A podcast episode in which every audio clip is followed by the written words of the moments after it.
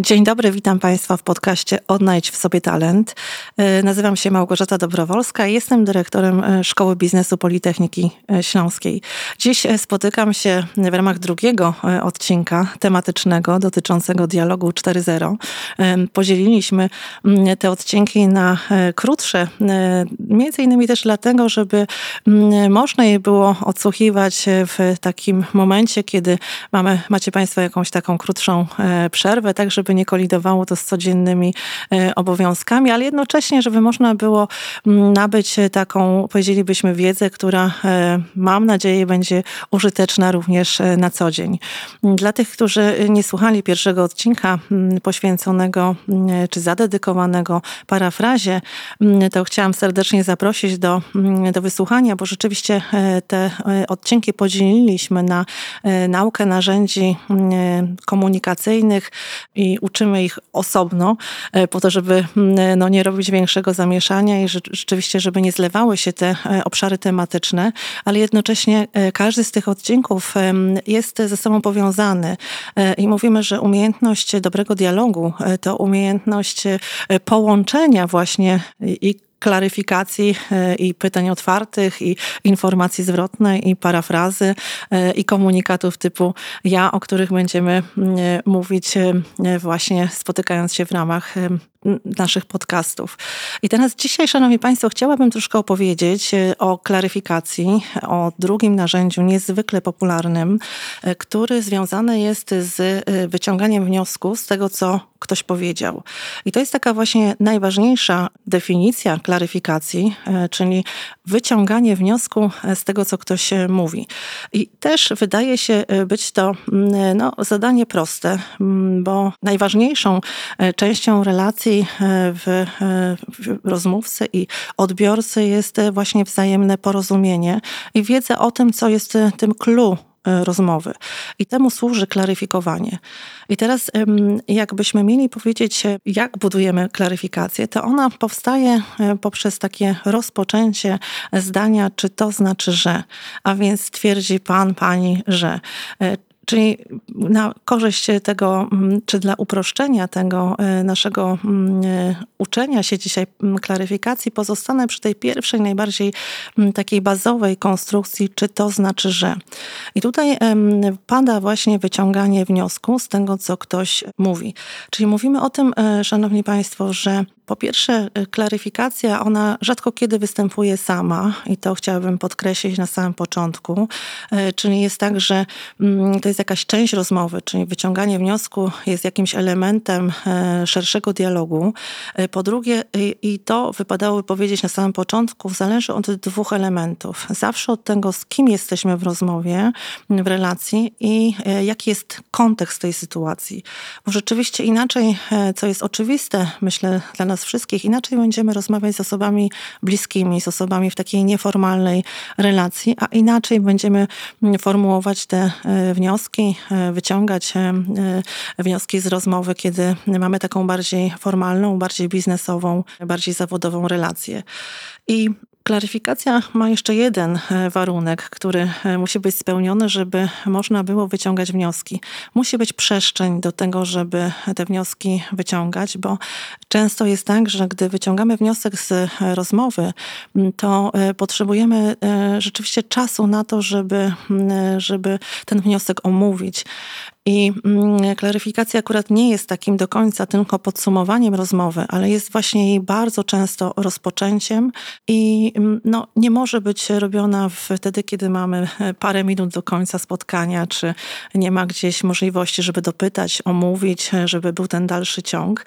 Dlatego, że bardzo często dotyka bardzo takich, powiedzielibyśmy, emocjonalnych elementów, bardzo głębokich rozmów i de facto służy do takich rozmów dedykowanych mocno też sprawom trudnym, różnym wyzwaniom, spotkaniem się z pewną prawdą, z pewnym takim stanem faktycznym, który wymaga albo poprawy, albo poszukania rozwiązań, albo omówienia. No i teraz, żeby nie być gołosłownym i jednocześnie dziękując Państwu za różne informacje zwrotne po tym naszym pierwszym podcaście, kiedy Państwo pisaliście też o tym, żeby tych przykładów dać troszkę więcej, no to dziś postanowiłam właśnie tych przykładów troszkę więcej Państwu zaproponować po to, żeby przybliżyć bardziej klaryfikację.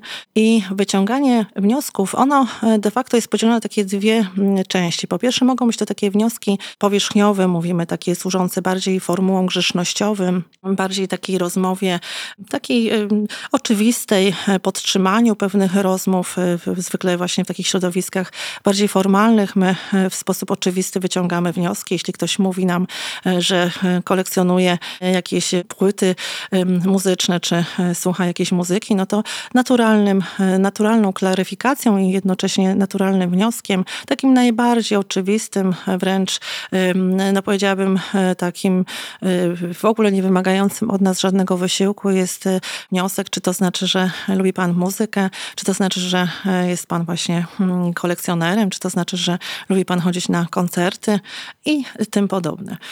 Natomiast dzisiaj chciałam się skoncentrować nie na tych takich oczywistych klaryfikacjach, ale na tych, które są związane bardziej z wyciąganiem wniosków tych głębszych, mówimy tych źródłowych, czyli takich, które dotykają clou sprawy.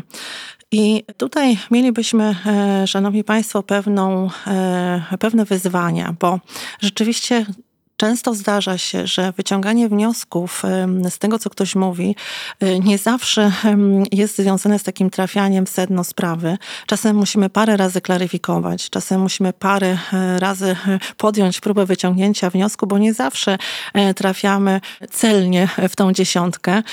I z tym się trzeba troszkę pogodzić, bo wyciąganie wniosków wymaga pewnej biegłości w formułowaniu sądów, w jakby rozumieniu kontekstu całej sytuacji i troszkę takiego treningu na co dzień z klaryfikacją. Ale gdybym miała przejść do tych przykładów, o których też Państwo mówiliście, czy pisaliście, no to wybrałam takich kilka prostych, które używamy bardzo często na co dzień, by pokazać, jak się klaryfikuje, czy jak ta klaryfikacja mogłaby wyglądać. To są takie wyciągnięte dialogi z rozmów bez kontekstu, bez rozmówcy, bez jakiegoś konkretnego tła, ale postaram się tu przybliżyć, o co w nich by chodziło. Otóż na przykład mówi nam osoba: słuchaj, nie wiem, co mam zrobić. Nie wiem, czy wejść w ten interes, czy lepiej nie wchodzić w ten interes. Bo z jednej strony mogę dużo zyskać, z drugiej strony mogę dużo stracić, więc nie wiem, czy rzeczywiście mam się decydować na tą współpracę, czy lepiej będzie, żeby nie współpracować. Nie wiem, czy mam podjąć się tych zadań, czy nie. Czy lepiej będzie, jak ten interes odpuszczę, czy lepiej będzie właśnie bardziej zainwestować w te przedsięwzięcia. No i teraz, jak klaryfikujemy? Można by było zadać pytanie, czyli jakie wnioski możemy wyciągnąć? Celowo daję tę ciszę, żebyście Państwo mogli chwilę się zastanowić, bo rzeczywiście wyciąganie wniosków już na tym przykładzie widać, że nigdy nie ma jednego wniosku. Czyli, że z jedno zdanie wypowiedziane, czy jakiś jeden dialog może się toczyć przeróżnie. Może się toczyć właśnie w zależności od tego, kto jest z nami w relacji, kto jest współrozmówcą i jaki jest kontekst. Tak będziemy prowadzić te rozmowy. I tutaj najprostszą klaryfikacją byłoby, czy to znaczy, że masz jakiś dylemat, czy to znaczy, że chciałbyś ze mną pogadać, żebym ci coś doradziła, czy to znaczy, że nie wiesz, co masz zrobić i chciałbyś mnie podpytać albo poprosić o radę. Czyli w zależności od tego, kto będzie rozmówcą, tak będziemy właśnie tworzyć te klaryfikacje. No i teraz drugi przykład. Wiesz, idzie ktoś sobie, prawda, ulicą, spotykamy i tego kogoś i ktoś do nas mówi: wiesz, bardzo cię przepraszam, nie mam teraz czasu, żeby ci wytłumaczyć, dlaczego jeszcze nie oddałem ci tych pieniędzy. Bardzo cię przepraszam, bardzo się śpieszę, nie mam teraz czasu, żebyśmy o tym mogli porozmawiać. No, przepraszam cię, nie mam czasu, żeby omówić, czemu ci jeszcze nie oddałem tych pieniędzy. I znowu, gdybyśmy mieli przywołać sposób, jak można by było sklaryfikować tą osobę, no to moglibyśmy dać szereg różnych przykładów. Jednym z nich mogłoby być, czy to znaczy, że nie oddasz mi tych pieniędzy? Czy to znaczy, że mam poczekać dłużej na zwrot tej pożyczki? Czy to znaczy, że unikasz rozmowy ze mną o zwrocie tej pożyczki? No, różnie możemy potoczyć tą rozmowę, różnie może ona się potoczyć, różnie możemy ją prowadzić i tu właśnie w tej klaryfikacji jest pewne, powiedzielibyśmy, może nie zagrożenie, ale pewna klaryfikacja wymaga pewnej uważności, bo rzeczywiście tak się nie da, szanowni państwo, żeby wyciągnąć bazyliszka na światło dzienne, wyciągnąć jakąś sytuację i ją sklaryfikować, czyli wyciągnąć wniosek, a potem zrobić te 3 kroki do tyłu i udać, że no, nie było tego wniosku, że te słowa nie padły, tylko to jest zawsze jest jakiś ciąg dalszy, zawsze jest to związane z czymś, co jest po tym wyciągnięciu wniosku, bo trzeba się zmierzyć z tym stanem faktycznym, który pada. Czasem są to takie, powiedzielibyśmy, nieprzyjemne też dla nas informacje, które dostajemy, ale wychodzimy z założenia, że każda prawda, nawet ta najgorsza, nawet ta najtrudniejsza jest lepsza niż, wiecie państwo, takie zakłamanie w rozmowie, bo ona daje nam możliwość, żebyśmy mogli przypatrzeć się temu, co się dzieje w naszym życiu, żebyśmy mogli podjąć decyzję, no co dalej, co z tym zrobić. Więc jeśli nawet ktoś mówi, słuchaj, nie masz co liczyć w swoim budżecie domowym na te środki, które miałam ci zwrócić, bo zwyczajnie nie mogę ci ich oddać i nie oddam, no to jest dla nas bardzo cenna informacja, bo my wiemy, jak my mamy przygotować się w tym konkretnym miesiącu, czy w tej konkretnej sytuacji na to, żeby ten swój budżet przeformułować. No i tak, szanowni państwo, można by mówić wiele i dać wiele przykładów. Mam jeszcze taki, który też powstał z wyciągniętego takiego kontekstu, kiedy mówi osoba do drugiej, słuchaj, miałem ci pomóc, żeby cię umówić na spotkanie w sprawie pracy z tym moim kolegą, ale wiesz, ciągle nie mam czasu, żeby się tym zająć. Wiem, że obiecałem ci, że pomogę ci, żeby doprowadzić do tej rozmowy rekrutacyjnej w sprawie podjęcia pracy w tej firmie, ale no ciągle gdzieś nie mam czasu. Więc tutaj podobnie byłoby, szanowni państwo, też moglibyśmy wyciągnąć wniosek, czyli sklaryfikować, czy to znaczy, że obiecałeś mi coś, czego tak naprawdę nie jesteś w stanie spełnić, bo nie masz takiej możliwości na przykład, bo nie masz na to wpływu. Albo inaczej, czy to znaczy, że nie mogę na ciebie liczyć, czy to znaczy, że nie jesteś w stanie mi pomóc w tej sytuacji. Więc ta klaryfikacja w zależności od tego, jak chcemy, by potoczyła się rozmowa, tak ją właśnie kreujemy. I nawet jeśli te informacje nie są dla nas sprzyjające, to one są bardzo pożyteczne, mówimy, w funkcjonowaniu na co dzień, bo one rzeczywiście w tych społecznych relacjach dają nam dużo takiego stanu faktycznego, od którego możemy wyjść, by budować taką swoją rzeczywistość, która jest dla nas najbardziej korzystna.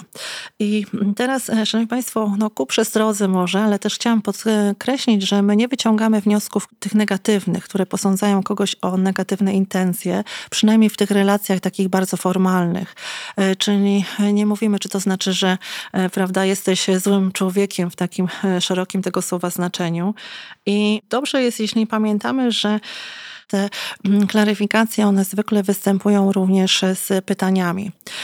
I do tych pytań chciałabym dzisiaj jeszcze troszkę nawiązać w takim bardzo lekkim ujęciu teoretycznym, bo rzeczywiście pytania, które mamy, one dzielą się tak najbardziej prosto, rzecz ujmując, na pytania otwarte i pytania zamknięte.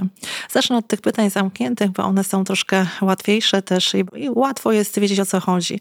Pytania zamknięte, no dlatego, że zamykają nam rozmowę, prawda? One mają znaczenie tylko wtedy, kiedy my pytamy o konkret, kiedy my pytamy o coś bardzo takiego konkretnego, czy będzie pan w poniedziałek o 17:00, czy takie rozwiązanie panu odpowiada.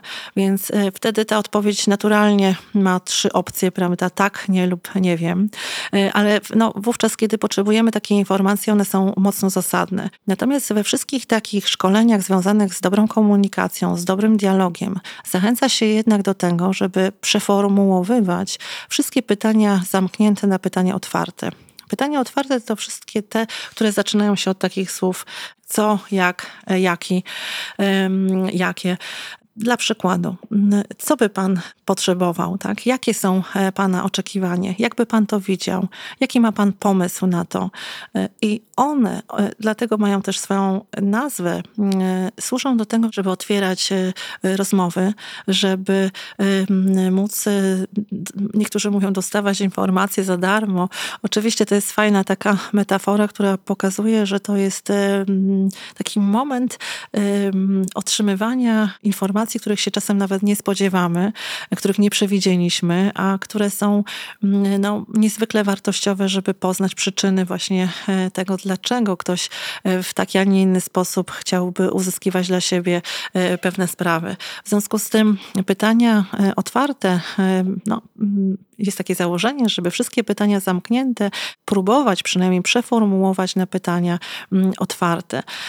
I troszkę tak może w ramach dygresji powiem, że my, nie przywołując może zbyt dużej ilości badań, bo nie chcę tu Państwa zanudzić, ale rzeczywiście kraje słowiańskie mają taką tendencję do tego, żeby pytać z wykorzystaniem tych pytań zamkniętych. Czy tak, czy tak, czy to, prawda? I lubimy bardziej pytać w sposób zamknięty, i nawet dużo więcej pytań zadajemy, niż zamienić to na jedno pytanie otwarte, prawda? Kiedy to przychodzimy i kogoś się pytamy, czy napijesz się kawy, herbaty, czy napijesz się wody, czy soku, to jakoś tak łatwiej nam przychodzi ta ilość, ta mnogość tych pytań, zamiast jednego dobrego, fajnego pytania, jak najbardziej na miejscu w tym momencie. Na co masz ochotę? Czego byś się napił? Prawda? To są takie proste sprawy.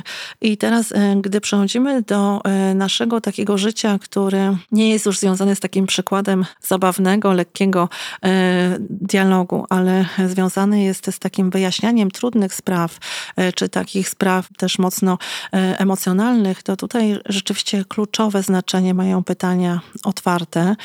To jest tak, że każdy dobry lider, mówimy, każdy dobry mówca, on musi mieć umiejętność prowadzenia dialogu poprzez właśnie pytania otwarte, które, jeszcze raz powtórzę, to jest to, co, jak, jaka, jakie. No i jest jeszcze taka formuła pytań, których się odradza. To są takie pytania sugerujące. Mówię o nich, bo czasem mamy taki nawyk, który nie jest dobrze widziany, szczególnie kiedy pracujemy z grupami, kiedy pracujemy z jakimś zespołem. To pytania sugerujące, one to właściwie nie są pytania, tak? To właściwie są jakieś takie twierdzenia bardziej, które narzucają ludziom od razu pewną odpowiedź. I tym pytaniem jest na przykład, czy na pewno już jesteście zmęczeni, albo na pewno bardzo wam się to podoba, czy tak? Albo pewnie to bardzo lubicie. No więc cóż tu można odpowiedzieć na takie pytanie sugerujące? Właściwie nic, bo to nawet nie jest do końca pytanie. I jeszcze, szanowni Państwo, trochę na koniec a propos tych pytań, to pytanie dlaczego. Pytanie dlaczego jest takim kontrowersyjnym pytaniem, bo z jednej strony ma ogromną zaletę i ta zaleta dotyczy takiego poszukiwania przyczyny, dlaczego ktoś tak myśli, dlaczego tak ktoś zrobił. To jest bardzo ważne, szczególnie wtedy, kiedy mówimy o negocjacjach, prawda? Po co to komuś? Z jakiej przyczyny? Czemu to służy? Dlaczego tak jest? Więc tutaj te pytania mają ogromne znaczenie. Natomiast w życiu też naszym codziennym mają taką skłonność do tego, żeby zapędzać ludzi w kozi róg. Dam przykład może, o co w tym chodzi.